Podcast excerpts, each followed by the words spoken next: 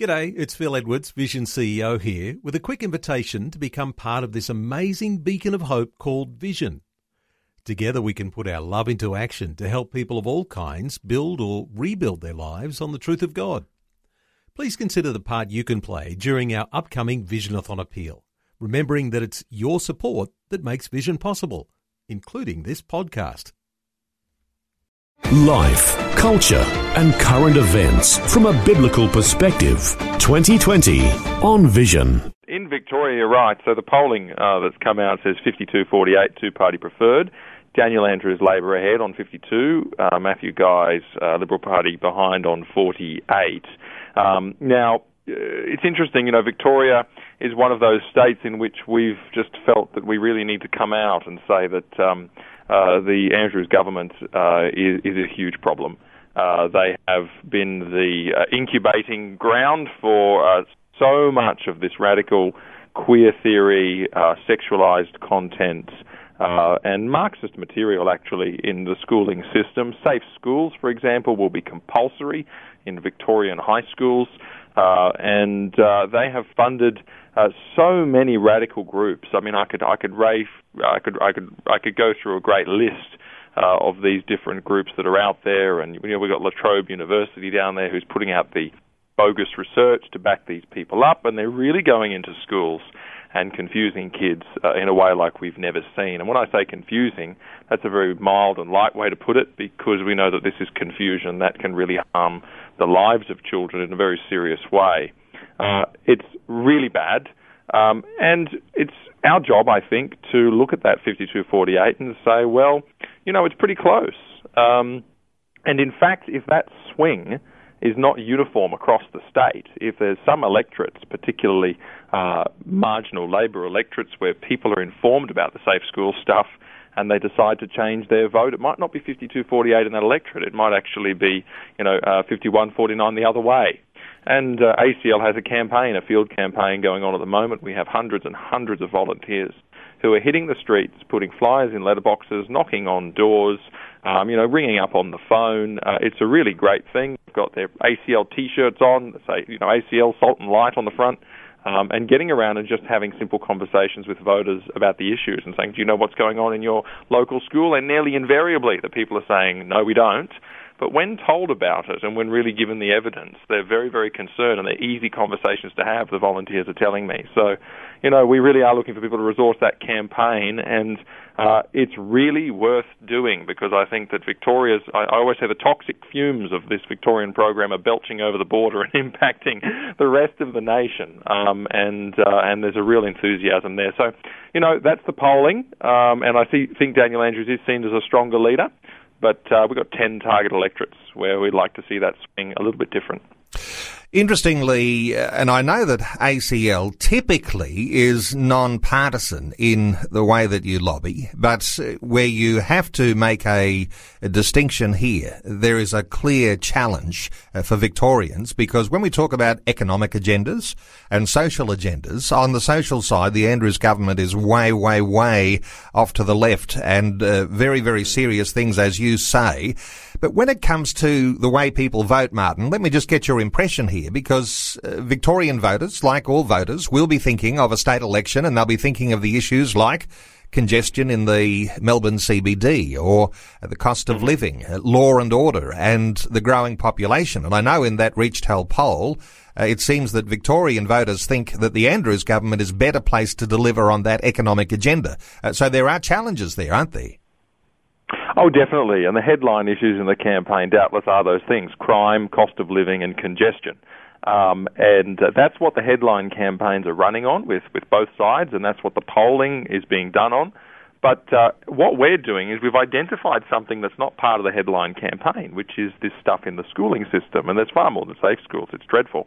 Uh, and and when people learn about this, it becomes a top of mind issue. And so the campaign that we're able to run in the grassroots is informing people that there's actually another problem which affects their kids or which is deeply offensive to their cultural or religious um, heritage. And that works It's just a matter of resourcing the campaign. And so that's why I said, you know, there's 10 target seats that we're looking at. And it may well be that in those 10 target seats, the result is a little different because if we're successful and we door knock every home and we letterbox every house and we call every home and we just inform them, and it's really an information, it's a, it's a truth telling campaign just to let people know that this is the truth about what's happening, uh, it will change things. And we've seen the, the pickup in the electorate to be very strong. So whilst there's a headline campaign going on, we're running a side campaign, which is actually very powerful. Uh, Martin, speak to us just for a few moments about how you would like to see Christians in Victoria uh, respond to the challenges that are coming with this Victorian state election because uh, there are times, and we've known in campaigns uh, in the past, that sometimes churches are reluctant uh, to say anything that might be political from the pulpit because uh, there's this assumption that somehow or other in the pulpit that's, uh, you know, we don't talk about politics here. but what are your thoughts for Christian voters and even for those who are leaders who'd listen to our conversation today about how seriously they'd be taking the upcoming poll in Victoria? Well, I mean, I would agree to some some extent that there's there can always be controversy and difficulty in raising politics in the pulpit. Uh, so, you know, if you're going to be talking about economic policies and you know redistributions and welfare and all this kind of thing, I think I think that's inherently controversial. But you know, when we come to these some of these social issues, I really don't think that there's controversy here. I think that the Christian Church is very very clear on what we believe about uh, uh, how we should treat children.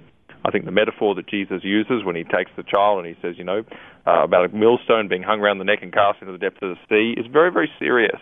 Um, and I do think that we know how utterly destructive this social agenda is on kids. You know, if you're talking about gender ideology, if you're talking about exploring different sexualities, if you're talking about young children at an age that used to be an age of innocence, being put through an exploration of sexuality, sexual conduct, uh, having their minds opened to the idea of gender ideology and transgenderism and queer stuff, you're all of a sudden saying this is actually not a matter of just politics. This is a matter of good and bad, right and wrong. This is evil. Uh, and it is affecting and stumbling the most vulnerable in the community. And if, if, as the church, we love our neighbour and we really are doing good works before others as the light of the world, this is a very important thing to be aware of. And it's a very important thing for the church to stand up and say to our society, enough's enough and call a society back to what is right. So uh, I, I, don't see this as primarily a political thing. I see this as something that has actually become an issue of clear right and wrong, good and evil. Okay, let's get a little bit of an attention on the state of Queensland. Of course, the abortion law reform that is planned for Queensland, uh, just a week or so away, uh, the Parliament committee on Friday uh, released a report making no changes to their abortion bill. So it is a severe abortion bill that is being proposed for the state of Queensland. Well, it is, and the concern there, of course, is that they're projecting confidence. They're saying, you know, we're confident that this will pass as it is, so we're not going to bother changing it. Um, and it really is one of the most uh, severe abortion uh, regimes in the entire world. I mean, you go to progressive countries in Europe and even places like the Netherlands and Germany and France and Belgium, they've got cooling off periods. You know, a woman can't get an abortion straight away. She's got to wait a week. They've got mandatory counselling and uh, offers of uh, all sorts of things that have to go into the process to make sure she's given options. Um, you know, then you come to Australia and, you know, we have open slather up until 22 weeks and then after 22 weeks you just need the tick of a second doctor. Uh, there's no protections, there's no limitations, there's no discussion about whether this woman's been coerced, whether she needs counselling, there's no discussion about whether or not there might be other options available. Uh, there's nothing. It's unbelievable. And not only that, there's no conscience rights. So a doctor in a rural area there's no other options for a woman cannot conscientiously object to doing the abortion. Or, you know, there's no conscience rights even for institutions like hospitals and pri- private clinics and stuff to be able to decline and not offer the service which is shocking because a lot of people in the medical profession uh, have deep convictions in their conscience about issues of life, and that's just going to be trampled on.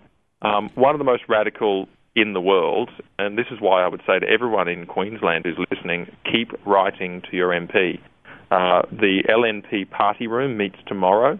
What we're looking for from them is for them to unite against the bill because they said the Rob Pyne bill, which was before this one, was too radical and it was abhorrent, in the words of Deb Frecklington, the opposition leader. Um, this is worse. Uh, and the Health Committee report on dissenting report on Friday made that point, said it's actually worse. Um, and so they need to write to their LNP members and say, unite against this. and they need to write to any ALP members that might represent them and say you need to cross the floor on this and vote against it because it is dreadful and it's the worst in the world. So that's really coming down to the wire. The vote's on the 16th of October, so we're running out of time, and it's just a matter of grassroots pressure now. We've got to tell people to do the right thing. Uh, that's right. That vote coming potentially there on the 16th of October. Uh, let's turn our eyes towards uh, federal politics once again. And of course, you have a more conservative side in the Liberal National Coalition, and then the Labor Party on the other side of the equation. Uh, there's a development here, though, uh, worthy of your comment, uh, Martin Iles, because there's a Labor Senator, Kimberley Kitching, who is moving to create a bipartisan parliamentary group that will defend Judeo-Christian and Western liberal democratic values. Uh, this is very unusual for the Labor Party. Look, it is it is unusual now for the Labor Party. That's right. Now we've always known that there's people in the Labor Party who will align to the centre left on you know economic policy, for example, uh, and and that's fine. You know, there's there's um, there's, there's there's there's differences of opinion in that area.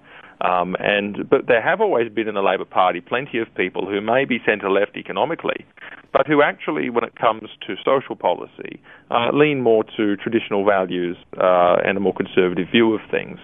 That part of the Labor Party has been shrinking for a long time. Uh, the real, the, the, more radical social group uh, has become the majority in recent years.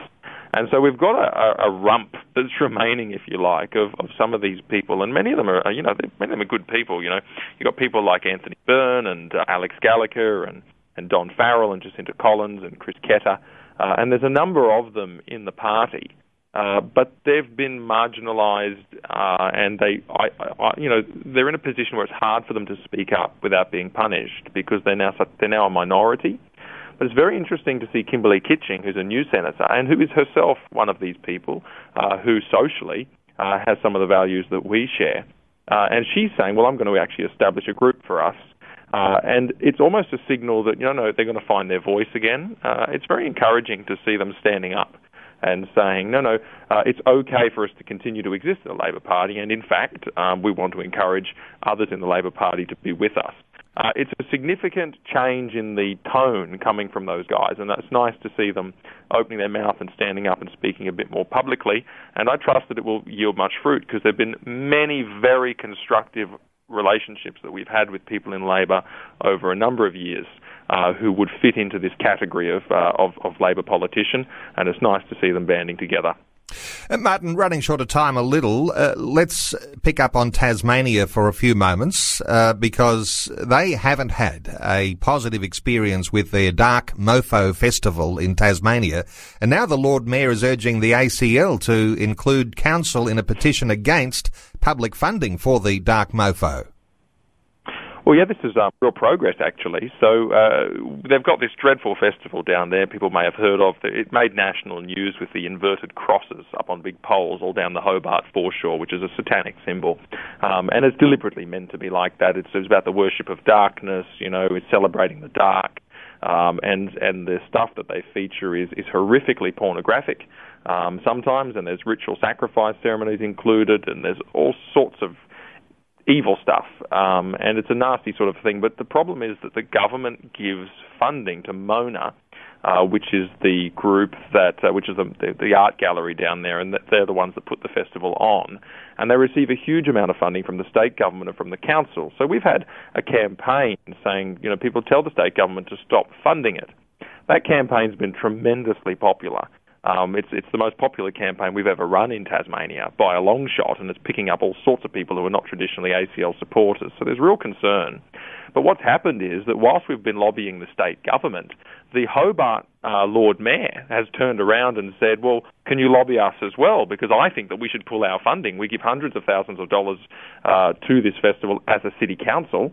Um, and he wants to pull the funding now. So it's progress, uh, and the campaign's being seen, it's being reported on, and there's real activity. So any Tasmanians, I would say, write to if you're in Hobart, write to your uh, Lord Mayor and Alderman, uh, and uh, if you're in Tasmania in general, keep writing to um, to the tourism minister and the politicians because there's progress here, and the campaign's been tremendously popular, but it's not there yet. Uh, we need more people, so uh, that's a good sign because we can't have the government funding, as I think the Anglican bishop down there said. He said it's state-funded blasphemy, which I think is true. Uh, and they would never do that to any other group. And we know as Christian people that the stuff that's being done here is, is more serious uh, than most others in the community realise. Uh, and so, you know, I think it's incumbent on us to stand up and speak against it. Well, important thoughts on a number of issues today. Martin Iles, the Managing Director of the Australian Christian Lobby. Let me point people to the website for the Christian Lobby. It's acl.org.au and you'll be able to access some great informative uh, articles and information there about some of the things we've been talking about today. Martin, thanks so much for taking some time to update us today on 2020. No trouble, Neil. Always my pleasure. Before you go, thanks for listening. There's lots more great audio on demand, or you can listen to us live at visionradio.org.au. And remember, Vision is listener supported. Your donation, large or small, will help us continue connecting faith to life for hundreds of thousands of people across Australia and around the world. Learn more or donate today at visionradio.org.au.